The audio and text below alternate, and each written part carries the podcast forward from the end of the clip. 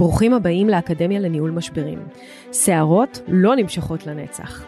אני אימי בחורבוני, עורכת דין לענייני משפחה, מאמנת ומומחית לניהול משברים. וזה הפודקאסט שילמד אתכם איך להתמודד עם כל משברי החיים. נפגוש אנשים שעברו משברים מכל הסוגים. נלמד מהם איך צלחו את המשברים שלהם, איך אפשר לנהל את המשברים שלנו אחרת ולצאת מהם לא רק על הצד הטוב ביותר, אלא גם חזקים וחסינים הרבה יותר.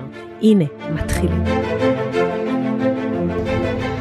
ברוכים הבאים לפודקאסט של עורכת הדין אימי בחורבוני, שערות לא נמשכות לנצח, האקדמיה לניהול משברים.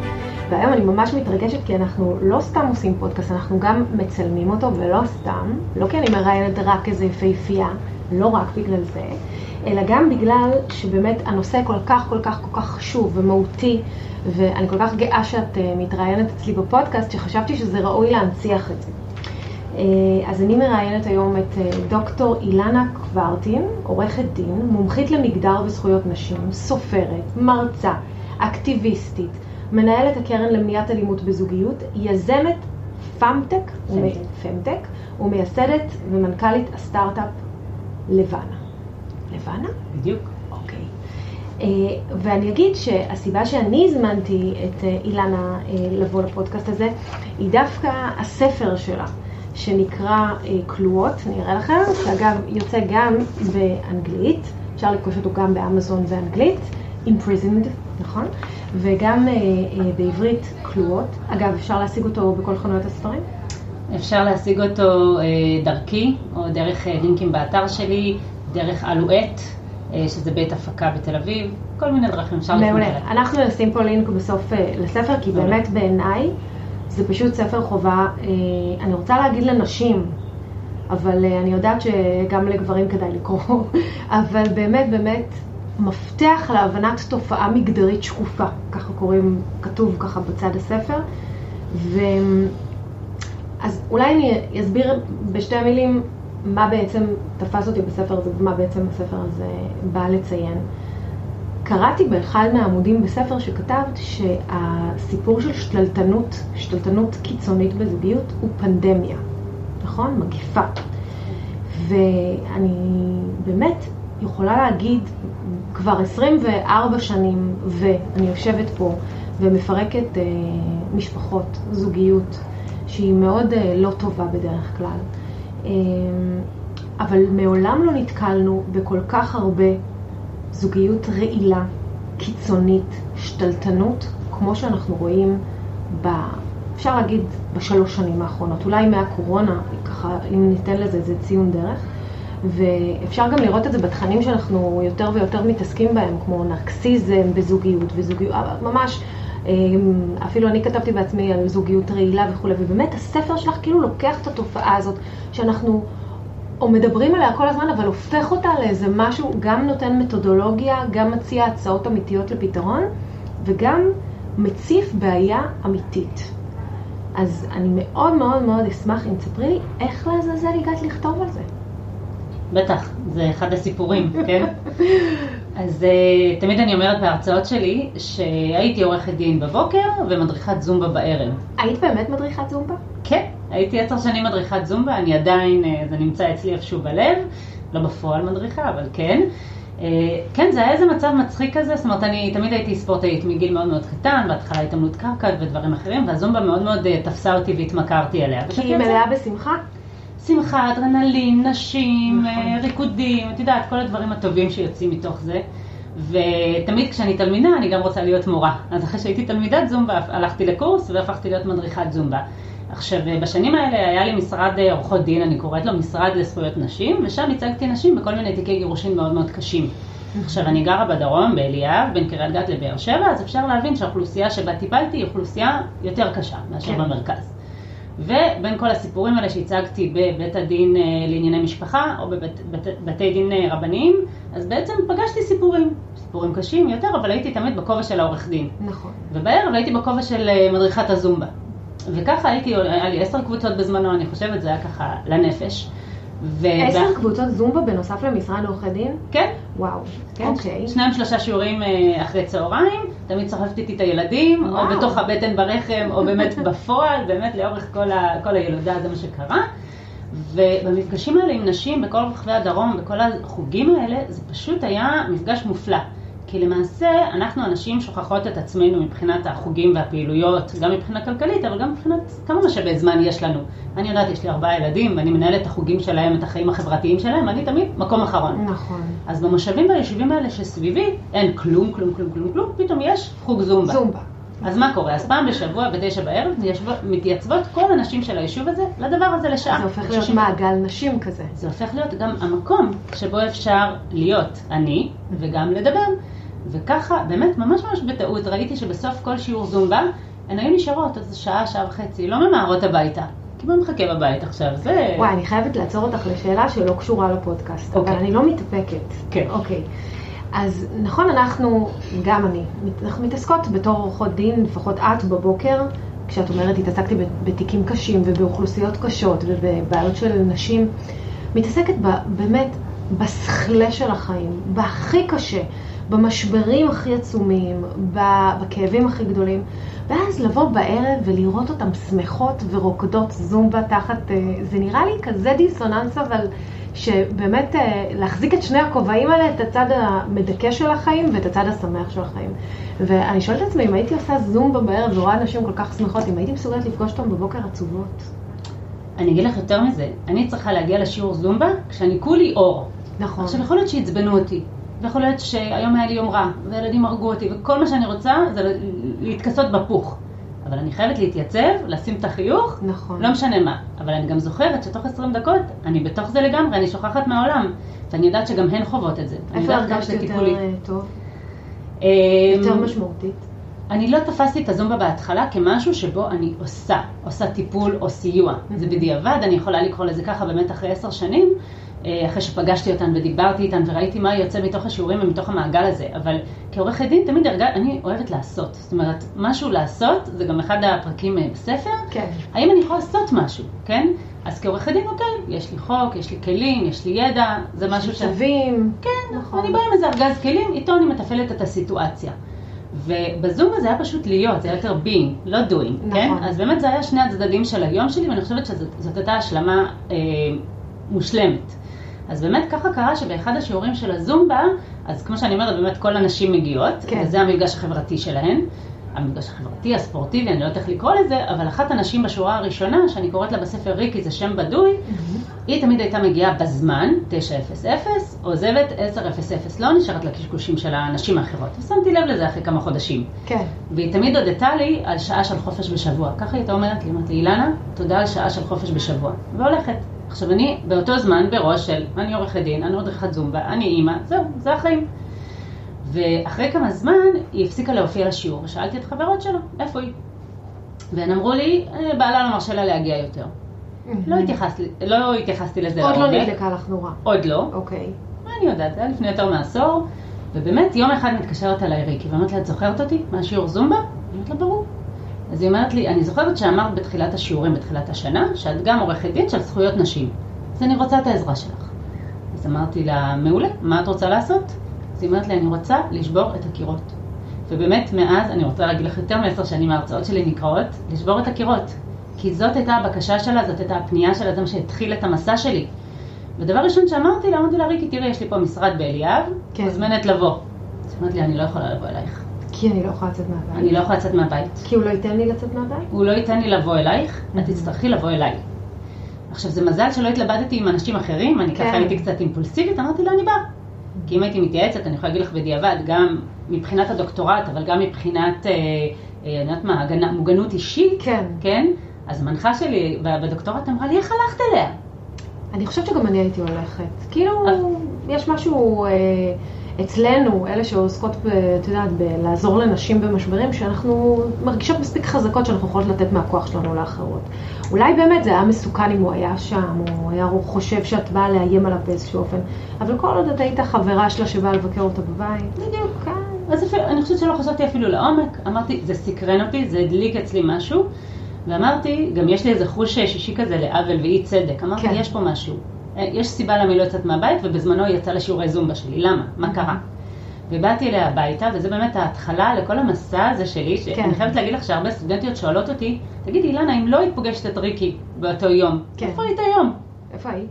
ווואלה, אין לי תשובה. אולי כי- היה לך סטודיו לזומבה. נכון, אולי, או דברים אחרים שאני עושה היום, כמו לבנה, או דברים אחרים, אבל מין, היא, היא, היא הכניסה אותי לאיזה סחרור של השליחות של חיי. כן.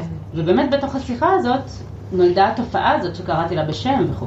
והתופעה הזאת, את קוראת לה שתלטנות קיצונית, נכון? נכון בזוגיות. ואת uh, כותבת uh, בספר, מבוא לשתלטנות, בעמוד 31 דווקא, מבוא לשתלטנות קיצונית בזוגיות, מהי, מדוע אינה מדוברת ולמה ראוי שנדבר עליה. ואני שואלת אותך, אולי זה רק אני שמדברת על זה כל הזמן, זה באמת לא מדובר? זה באמת תופעה שקופה גם היום? אפשר להגיד את זה כשגז לייטינג זה המילה שהכי הרבה חיפשו ever בשנת אה, 2022 במילון אה, אה, אוקספורד או בכל מילון אחר? קודם כל, אני שמחה שחיפשו שהמודעות עולה והכל, אבל את יודעת, אני כתבתי את הדוקטורט נגיד אי שם ב-2013. וואו, זה מ-2013? 2013 זה הדוקטורט, לקח עד 2018, הספר יצא ב-2019. זה מאוד, אה, זה מאוד אה, נבואי, אם זה נבואי. ככה. כן, אני תמיד מקדימה את זמני. כן, כן, חד בקטע- משמעית. כן. כי באמת הדברים האלה שאת מדברת עליהם אה, בספר, שנראים לי כאילו הם ממש עכשיו כתבו אותם, הם מאוד מאוד תואמי תקופה. אז יכול להיות שב-2013 זו באמת הייתה תופעה מושתקת, אבל אני באמת רוצה לדעת אם היום, אחרי שאת שלוש שנים עם הספר כבר, את, את מרגישה שיש לזה יותר מודעות? שאולי אפילו את עם הספר שלך הצלחת, הצלחת להביא יותר מודעות ל- לסוגיה הזאת. קודם כל אני רוצה לקוות, כי באמת אני מנסה לדבר על כל במה שניתנת לי, על הספר, כן. ו- ולהשמיע ולהעלות את המודעות, זה באמת המישן שלי בחיים. אני יכולה להגיד לך שהספר שיצא באנגלית Imprisoned, כן. ב-2021 יצאה חקיקה בארצות הברית מהמם. בנושא של coercive control. הם כאילו וואו. לקחו את שתלטנות קיצונית, תרגמו אותה לאנגלית, הוציאו חקיקה שלא נוגעת באלימות פיזית. תדמייני את החקיקה הישראלית, החוק למניעת אלימות בזוגיות, כן, רק משפחה. לא מדבר, לא מדבר, נכון, במשפחה זו אני... אלימות במשפחה. החוק למניעת אלימות במשפחה, ושהוא לא מדבר על אלימות פיזית, שהוא מדבר על כל האספקטים האלה שאני מדברת עליהם, המילולי, הנפשי, הרוחני, הכלכלי. stand alone, כן? זאת אומרת שאת לא בואי צריכה... נדבר על זה בעצם, בואי, בואי נסביר למאזין התמים או מאזינה התמימה שלנו, שבאמת שואלת את עצמה, מה זה זוגיות קיצונית, שתלטנות קיצונית, על מה מדברים פה? והרבה פעמים אני אגב מגלה בדיעבד שכשהן שומעות את ה... בעצם מה זה, הן מגלות שהן חיות בתוך אה, זוגיות קיצונית, לא כולם מבינים את זה. אז, אז, אז בואי נדבר על זה. את מדברת בעצם על שלל התנהגויות ופרקטיקות שהן סוג של שליטה בבן הזוג. ואת באמת אומרת, באישה במיוחד, נכון? נכון. אנחנו לא... אין פה בספר דוגמאות של גברים. לא, ראיינתי. רק נשים בדבר. ראיינת רק נשים. אגב, פנו אלייך גברים, אמרו לך, מה זה, זה חוצפה, למה רק נשים? זה לא הגיוני, את חושבת שאין זוגיות השתלטנות אה, הפוכה? כן. לגמרי, כל הרצאה, מהמם. רגע, ומה עם ההפוך? נכון, מה עם הצד השני? זה נכון. תמיד, אני מתה על השאלה הזאת. אמ, זה, זה סוגיה שכמובן קיימת בצד השני, וגם בזוגות שהם לא הטרוסקסואלים, זה באמת קיים across the board. נכון. בעצם העניין הזה של להיות בזוגיות, במשק בית משותף, הלחצים, אני רוצה להגיד הפטריארכיה, אבל כיוון שזה קורה הפוך, כן. זה משהו ש, ששם את כולנו בתוך המסגרת הזאת. אבל אני חייבת להגיד משהו שהתחלת ממנו על העניין הזה של הפנדמיה. כן. אנחנו שמנו לב בזמן הקורונה, אני, אנחנו בזמנו גרנו בארצות הברית, היינו בשליחות, אז שמתי לב לזה גם, אפשר לומר גלובלית, לא רק ישראלית, אבל כולנו נסגרנו בבתים. מהמם.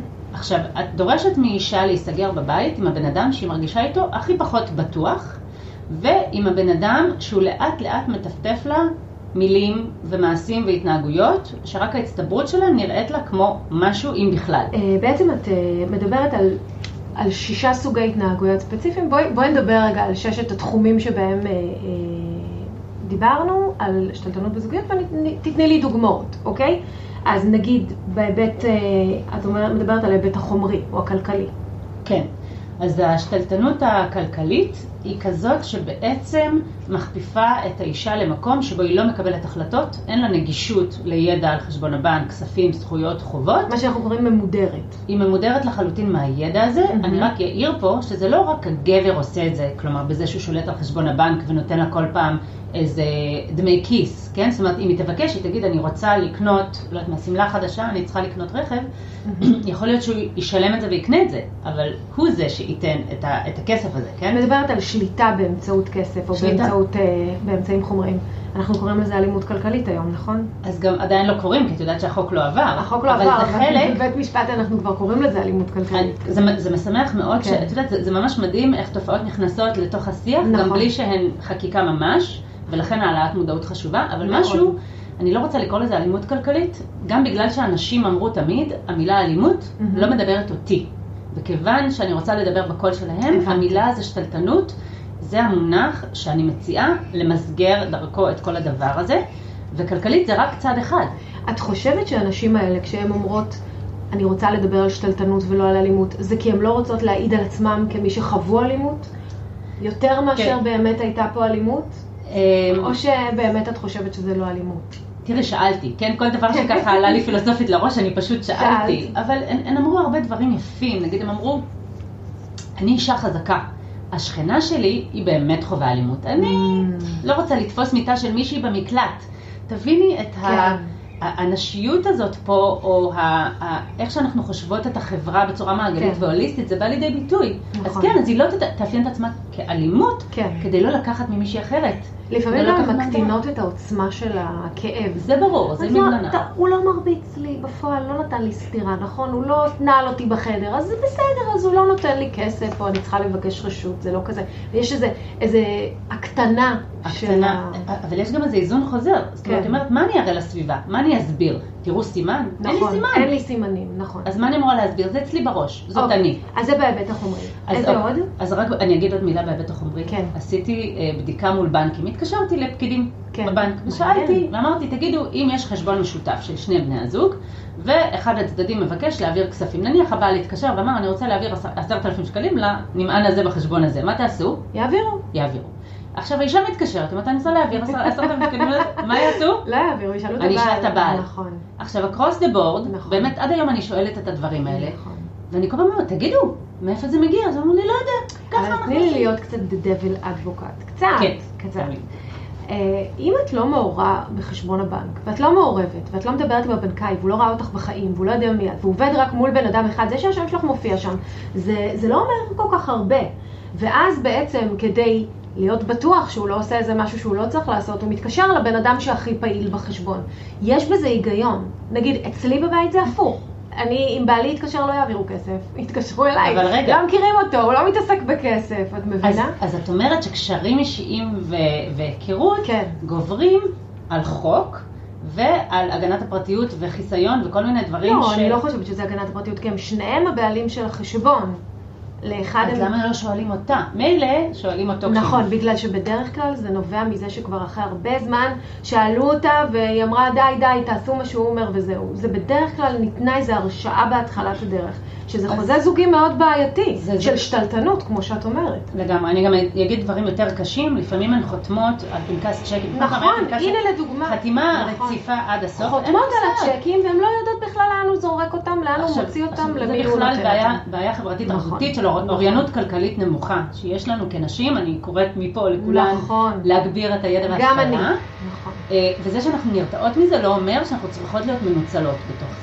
נכון, טוב, זה סיפור שלם על נשים וכסף, והעובדה. שהן בכלל לא הן מוכנות אה, להסכים לזה שהן יכולות להיות טובות בכל מה שקשור לכסף, אבל בסדר, נשים את זה בצד.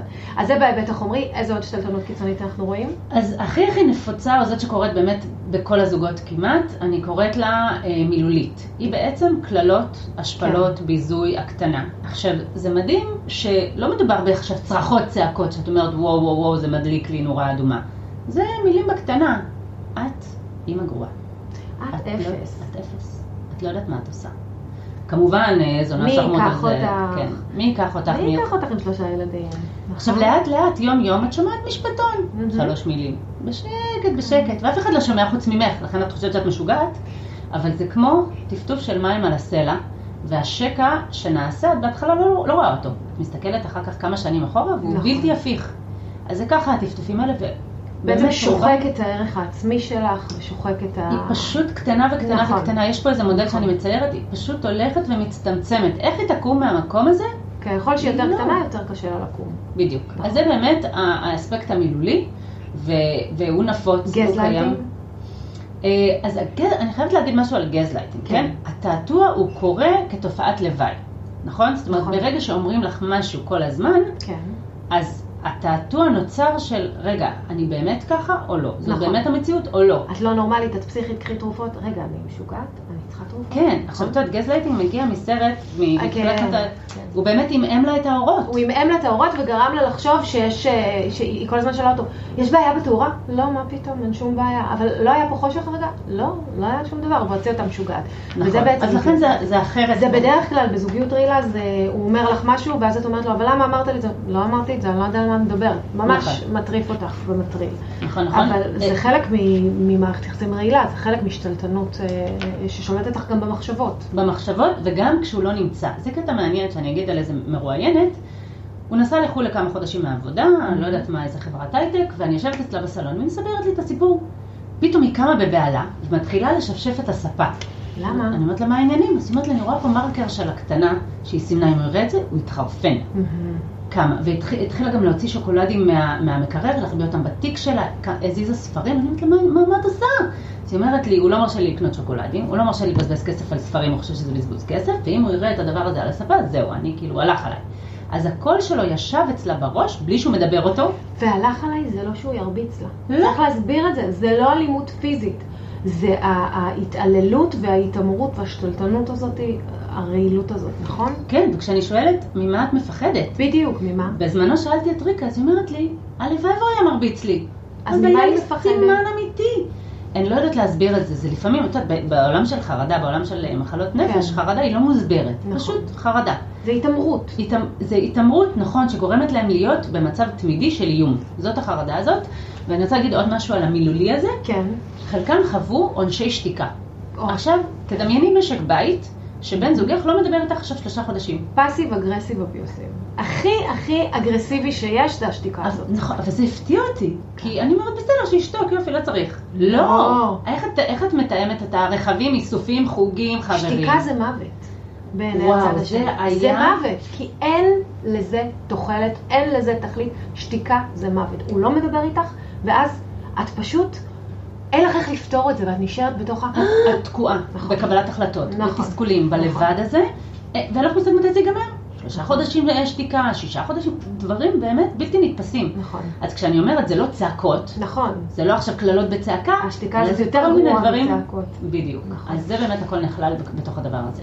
עוד איזה משהו שהיית אומרת כדי להגדיר אה, השתלטנות קיצונית? עוד אה, איזה אספקט? תראה, יש את התחום המיני, ש, שגם פה יש שני, לכל דבר יש שני צדדים, כן. ובאמת אני למדתי מהמרואיינות כל כך הרבה, לא הייתי יודעת להמשיג לך את זה, אם כן. לא היו מספרות לי. ברור. אבל יש את העניין של הוא בא אליה כל ערב ואומר לה, אני רוצה לקיים היום, ועכשיו את תעני לי. כן. והן נענות. ואז מה הן אומרות לי? אבל הוא בא לי, ברור שאני באה. כן, הן מרגישות חייבות. נכון? כן.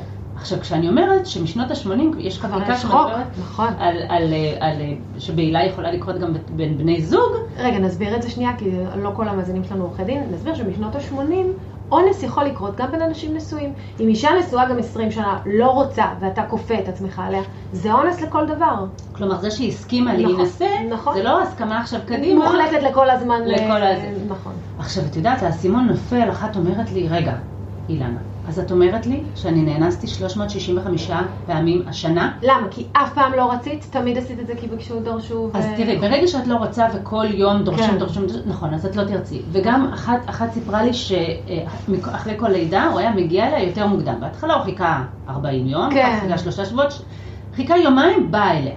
כן. עכשיו, מהצד השני, היו נשים אורתודוקסיות שהן שומרות נידה. כן. ובעצם בימים שבהן הן היו רוצות ומבקשות, מהמם. או כדי לעשות ילד, או כדי לקיים, לא יודעת, לעונג שלהן, כן. הוא היה אומר לה, לא, עכשיו אני מייבש אותך. את עכשיו תחכי חודש שלם. Mm. את מבינה? כן. אז גם הכלי הזה, כן. הוא היה כמו איזה חרב פיפיות, משני הצדדים הייתה שליטה של אה, מינית. כן, בהחלט. עכשיו אני, אני חייבת לשאול אותך. אז את קוראת לזה שתלטנות קיצונית בזוגיות, ואת אומרת אפילו שיש חוק אמריקאי חדש, שאני ממש ממש אשמח לשמוע עליו תכף, על coercive control. ואני שואלת אותך, מה ההבדל בין זה לבין נרקסיסט? אנחנו כל היום פה תוכניות, פודקאסטים, וכותבות על זה, שבאמת אנחנו רואות שהמערכות יחסים הקשות האלה נובעות מבעצם זוגיות עם נרקסיסט. אפילו אני בפודקאסט ראיינתי לא מעט מומחיות בנרקסיזם, שבעצם אה, מדברות על נרקסיזם כתופעה של זוגיות רעילה מאוד וקשה מאוד, שבעצם יש בתוכה גזלייטינג והקטנה.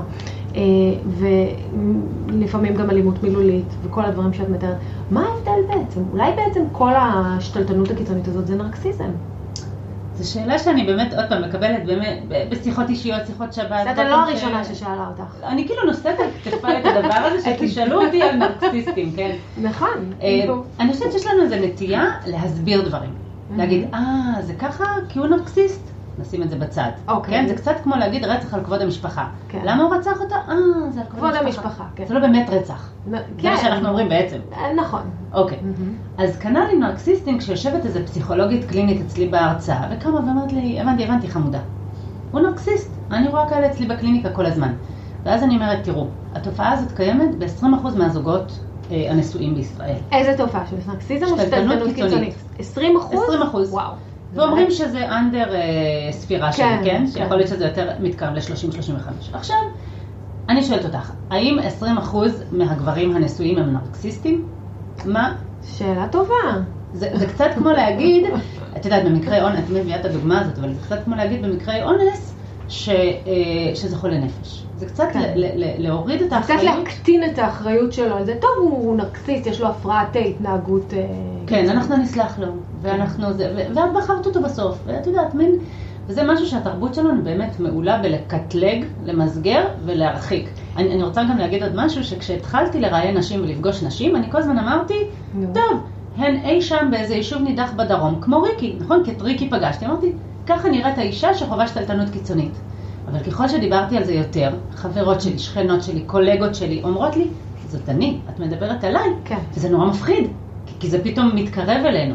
כמו אלימות, וגם נראה לי שכתבת את זה בספר, כמו אלימות אה, שאין לה לא גיל ולא צבע ולא מעמד ולא עדה. יש פה במשרד הזה תיקים של אלימות, באמת, נשים הכי נאורות ובמשרות הכי בכירות שאת לא תדמייני, ואז תמיד עולה השאלה שראיתי שגם אותך שואלים כל הזמן, אז למה היא לא הולכת? למה היא לא הולכת? הוא אלים אליה, הוא שתלטן קיצוני, הוא נרקסיסט. למה לא תקומי ותלכי? גם, נשאלת הרבה, באמת, למה היא לא עוזבת? מה התשובה? מה התשובה? היה איזה מעגל נשים בלוס אנג'לס. בסדר, אז שתעזוב, אני עזבתי, אני עכשיו בפרק ב', כן, כן? נכון. אז קודם כל גם יש לנו נטייה להשליך את ההחלטות שלנו על אחרות. כן. אבל דבר שני, כל מי שנמצאת בזוגיות, לאו דווקא נשואה, לאו דווקא עם ילדים, אבל יודעת כמה המערכת הזאת מורכבת. כן. אני יכולה להגיד אה, בזוגיות ועם ילדים, שיש פה גם בסוף משק בית, כלומר עסק. זאת אומרת, קבלת ההחלטות היא מורכבת ומרובדת, ויש פה כל כך הרבה אספקטים. הלקום וללכת הזה, אין לי עכשיו איזה אימפולס ללכת. מתי מגיע האימפולס? כשאני מרגישה מאוימת עכשיו, זאת אומרת, הח- החשד הוא מיידי. נכון. ולכן השתלטנות הקיצונית הזאת, שהיא כזאת איטית, והיא נראית ככה, בעלייה, עלייה מתונה, מתונה, מתונה, מתונה. באיזה רגע את אומרת, זהו. זאת אומרת, מה נקודת העצירה שאת אומרת, עכשיו אני הולכת? היא כאילו לא קיימת. אני, אני הזאת. קצת משווה את זה לסיפור של הצפרדע בסיר, את מכירה? זה? לגמרי, רותחת, זה- כן. נכון, הצפרדע יושבת לה במים קרים בתוך סיר, ואז המים לאט לאט לאט מתחממים, אבל היא לא מרגישה את ההבדל בין העוד מעלה לעוד מעלה, עד בול. שהיא פשוט במים רותחים, ואז היא כבר לא יכולה לקפוץ זה החוצה. בדיוק ככה. זה, ויש גרומינג, מה שנקרא, טיפוח של המערכת יחסים הזאת, הרעלנית, אני קוראת לה. אה, השתלטנות הקיצונית הזאת, את קוראת לה, ואני באמת חייבת להגיד שזה מה שככה, הדבר שהכי אה, גרם לי לקרוא לך לכאן, זה באמת לשאול את עצמי, כמי שיושבת פה מול אה, נשים שבאות עם משברי אה, זוגיות ומספרות את כל הדברים האלה, את המגבלות האלה, את המגבלות הפיזיות, את ה... לפעמים באמת אה, במיניות, והרבה פעמים בכלכלה ובמילולי בוודאי. אה, ואני אומרת להם, תקשיבי, את נשואה לנרקסיסט. אני לא פסיכיאטרית, אבל נראה לי את נשואה לנרקסיסט, כי לכי תתייעצי, את נשואה כנראה לנרקסיסט, ויש ספקטרום רחב לנרקסיזם, וכאן הוא נרקסיסט כזה, וכאן הוא נרקסיסט כזה, ויש נרקסיסט סמוי ונרקסיסט גלוי וכל מיני סוגים. אה, ופתאום מה שאת מאירה לי את העיניים זה את אומרת לי, תקשיבי, זה לא נרקסיזם, כי את לא באמת עכשיו נכליל ש-20% או 30% מגברי ישראל הנשואים הם נרקסיסטים, אלא מדובר בתופעה מגדרית שקופה. שמה שזה אומר, זה שזה בעצם שתלטנות קיצונית היא תופעה שהיא תופעה נגד נשים. כמו אלימות נגד נשים, אלא תופעה שהיא סוג של אלימות, אבל הוא לא אלימות אה, פיזית. נכון, שהיא מתרחשת בעצם בגלל המבנה הזוגי, בגלל מבנה המשפחה, ששוב, עד לפני כמה זמן חשבתי שהוא ישראלי במהותו. הוא לא ישראלי. לא, מה זאת אומרת? הוא גלובלי. כן. את אומרת בעצם, ברגע שיש לנו זוגיות מונוגמית עם ילדים תחת uh, קורת גג אחת, אנחנו יותר חשופים, אנחנו גורם סיכון לכמעט 30 אחוז שתהיה לנו מערכת יחסים של שתלטנות קיצונית. זה נכון. מה שאת אומרת. ומה שחשוב אבל להגיד, למה אני קוראת לה שתלטנות קיצונית? למה? אז הרבה אנשים גם קראו וגם שמעו אותי ואמרו, את יודעת, הרבה מההתנהגויות האלה אנחנו עושים. עכשיו, הייתי אומרת שהם בשתלטנות, לא בקיצונית.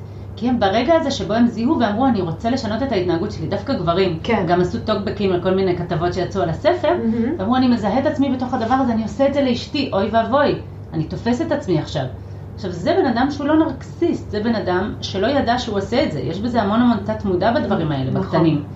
אה, אנחנו תמיד רוצות לחשוב שהוא בכוונה עושה את זה, כן? אבל יש לנו לפעמים כל מיני התנהגויות שהן חצי מודעות, חצי אה, לא. תגידי, לא ראיתי התייחסות, אולי פספסתי, אה, כי לא קראתי את כל מילה, כי לא הספקתי, כי ממש איך שראיתי הזמנתי אותך, אבל יש איזו התייחסות לקנאה?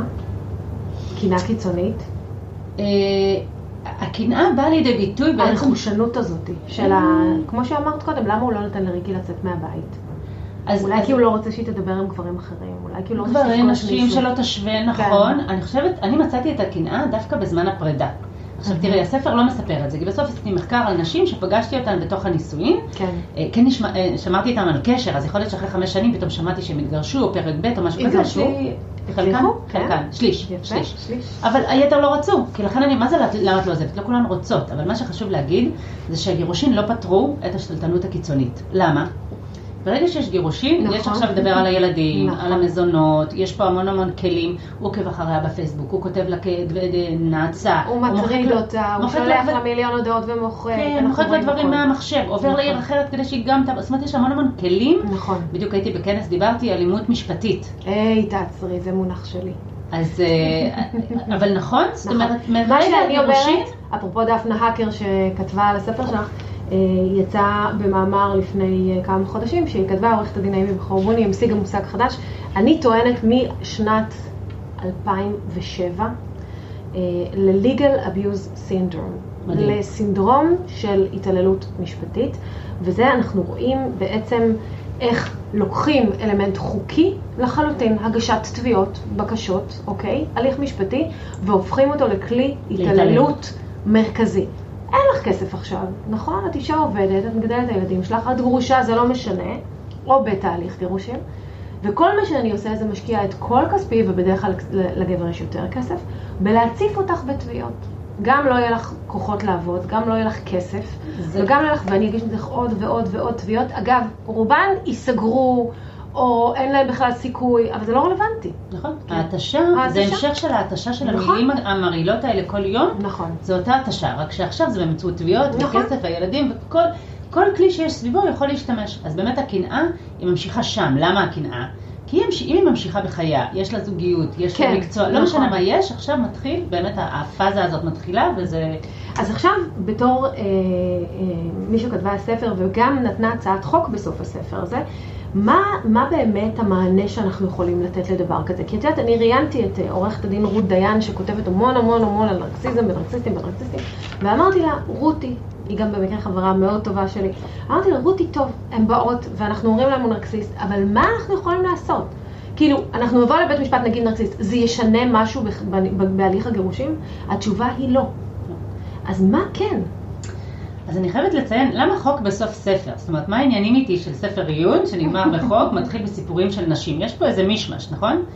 אז אני תמיד מרכיבה משקפיים של כל הכלים שיש לי בארגז הכלים. והכלי המשפטי הוא בעיניי כלי חזק. העניין הזה של לשים משהו על חוק ולהגיד, אנחנו כחברה לא נסבול את זה, זה פתולוגי, זה לא נורמטיבי, זה בעיניי כלי מרכזי. עכשיו אני אגיד שהיה לי גלגול קודם, אני ב-2011 התחלתי לחוקק חוק שנוגע ללידות שקטות. לקח לי חמש שנים, ובאמת היום לידות שקטות זה משהו שמוכר משבוע 22 וואו. כתוצאה מהתהליך הזה, ובאמת אה, אני רוצה להגיד מכל הלב שאין כמו תהליך חקיקה כדי להעניק זכויות. זה היה זכויות שהן של אה, הכרה ומודעות וכלכליות, אבל באמת באופן דומה, החוק הזה אומר, זאת התופעה, כך היא נראית, זה ההתנהגויות, זה השם. אבל עכשיו, התופעה הזאת היא מאוד פלואידית, והיא מאוד אה, קשה להגדרה. נכון, אבל אף אחד, את לא חייבת לתבוע, את לא חייבת לתבוע. עצם קיומו של חוק, יש בו משהו הצהרתי וטקסי. אוקיי. מספיק, כבר 90% מה... זה עושה את העבודה. טיפול, זה שאת יודעת, והוא יודע, אנחנו בחברה לא סובלים את הדבר הזה. כן. אז החוק נותן את, את הכלי הזה, מבחינתי שהוא יהיה אה, אות מתה בסוף, כן. כן? שלא ישתמשו בו. אבל הוא נותן את המסגור, וזה mm-hmm. באמת הכלי המשפטי שיש לנו. עכשיו, מעבר לזה, mm-hmm. שאלתי את הנשים, מה היה עוזר לך? זאת אומרת, זאת הייתה השאלה האחרונה okay. אוקיי. שלי בריאיון. אמרתי, אני לא אמציא את הפתרון, אני לא הייתי במצב הזה, נכון? נכון. אני באתי פה לשמוע. אז מה היה עוזר לה? זה היה מרתק לשמוע מה הן אמרו. אז הן אמרו שבכל השיעורי אה, כלה חתן שיש לפני הנישואין, כן. חובה להכניס כן. אה, שיח על, על, על הדברים האלה של שתלטנות קיצונית, על המופעים האלה, כדי לזהות, כדי לראות, כי הרבה הרבה נשים... כדי ללמד אותם שיש דבר כזה? ללמד שיש דבר כזה, להעלות מודעות, לזהות את זה מוקדם. בסדר? כמו, כמו כל דבר בחיים הזאת. זה אחד. אוקיי. שתיים, הם דיברו על שלטי חוצות וקמפיינים תקשורתיים, טה טה טה טה, כלומר כל הזמן להביא in your face כזה, כלומר כן. להראות לך מה זה. כן. להיכנס לכיתה י"א-י"ב ללמד על זה. כשיעור חובה. וואו. שזה טרום זוגיות. וואו, זה לא חשבתי על זה. י"א, י"ב, טרום זוגיות, הן הציעו את זה, mm-hmm. ועכשיו הן אמרו שכל העניין הזה של סיוע משפטי, קבוצות אה, דיבור אה, פסיכולוגית וכו', תמיכה מסובסדת וחסויה.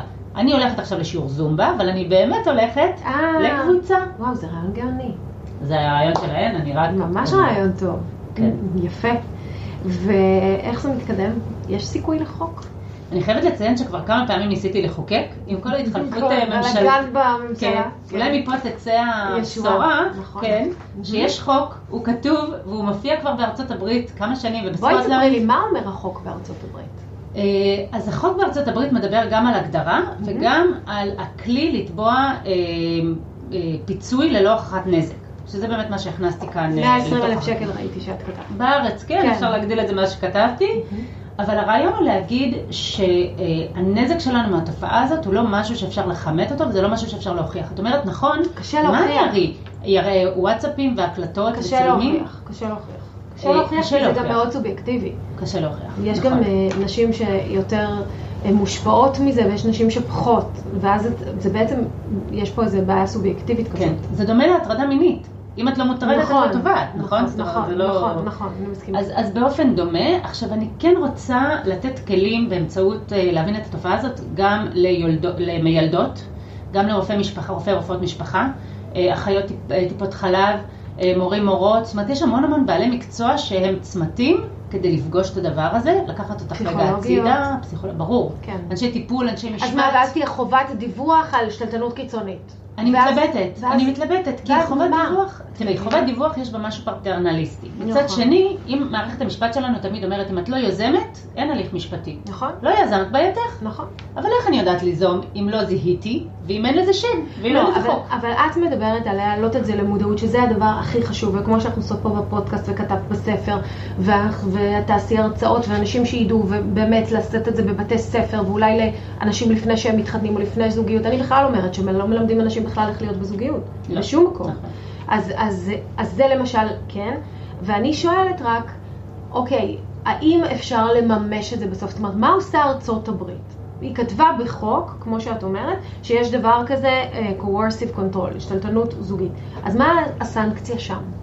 אז קודם כל, כרגע, בגלל שהוא חדש, כן. הוא נחקק באמצע הקורונה, mm-hmm. עוד אין תיקים שאני יכולה לדבר עליהם. אוקיי. Okay. אבל אני יכולה להגיד לך שבסקוטלנד ובאנגליה, אני חושבת שהחוק הזה נחקק ב-2019. וואו. את יודעת מה הם עשו שם? מה? יש בסוף החוק, זה משהו שבחיים לא ראיתי, נו. No. תקציב להכשרות לעורכי ועורכות דין, mm-hmm. ושופטים ושופטות. כי הם אומרים, וסליחה, ושוטרים ושוטרות גם. Mm-hmm. כי הם אומרים, אנחנו לא יכולים לצפות שאנחנו נוציא לעולם מושג חדש, תובנה חדשה ונעלה מודעות, בלי שאנשי המקצוע ידעו איך לזהות ואיך לתפעל. נכון. הרי מה קורה בהליך המשפטי שלנו? נניח ואת חזקה ויזמת, ואת רוצה לצאת מהזוגיות, ואת מתקשרת עכשיו למוקד המשטרה. ואת מספרת, כמו שריקי בזמנו סיפרה לי, יש לי פה רכב חונה בחוץ, הוא לא מרשה לי לנהוג בו. הוא הוציא לי את כל הבגדים מהארון שלדעתו לא צנועים. הוא מכריח אותי לבשל סירים אה, שלוש פעמים אה, ביום, וגם זורק אותם בסוף הארוחה, כן. כדי שאני אכין מחדש. מה יגידו לה שמה במוקד המשטרה כשהיא מספרת כזה סיפור? אין להם מה להגיד לה. הם לא יודעים מה לעשות עם זה. חמודה, תדברי עם ה... מה את רוצה ממני בכלל, נכון? נכון. אז העניין הזה של ההכשרה שמופיע בניו זילנד ובבריטניה, ותקציב, תדמייני שתקציב המדינה מוקדש לללמד על החוק. הלוואי. זה מה שאנחנו צריכים. זה חלום. חלום. זה באמת חלום. אנחנו, אין לנו תקציב אה, לחקירות ילדים בעבירות מין, את יודעת, אין לנו שוטרות שמחות שעושות חקירות ילדים.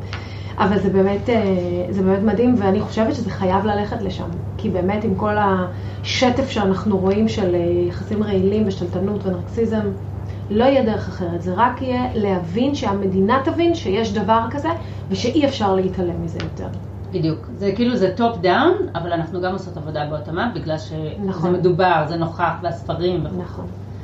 וואו, אילנה, זה היה באמת אה, אחד הפוסטקאסטים החשובים לדעתי, מדהים, ותודה רבה, תודה שכתבת ספר, ותודה שאת מעבירה את המסר הזה כל כך יפה, ושאת באמת אה, ככה הכי בעד נשים שיש, וכמו שאמרתי בהתחלה, אני אשים את ה, גם את הקישור לרכישה של הספר הזה, שהוא ספר חובה בעיניי. אה, וגם ככה טלפון שלך, מי שרוצה הרצאות אה, בנושא הזה, כדי שכמה שיותר להעלות את המודעות לתופעה הזאת. תודה רבה רבה שבאת.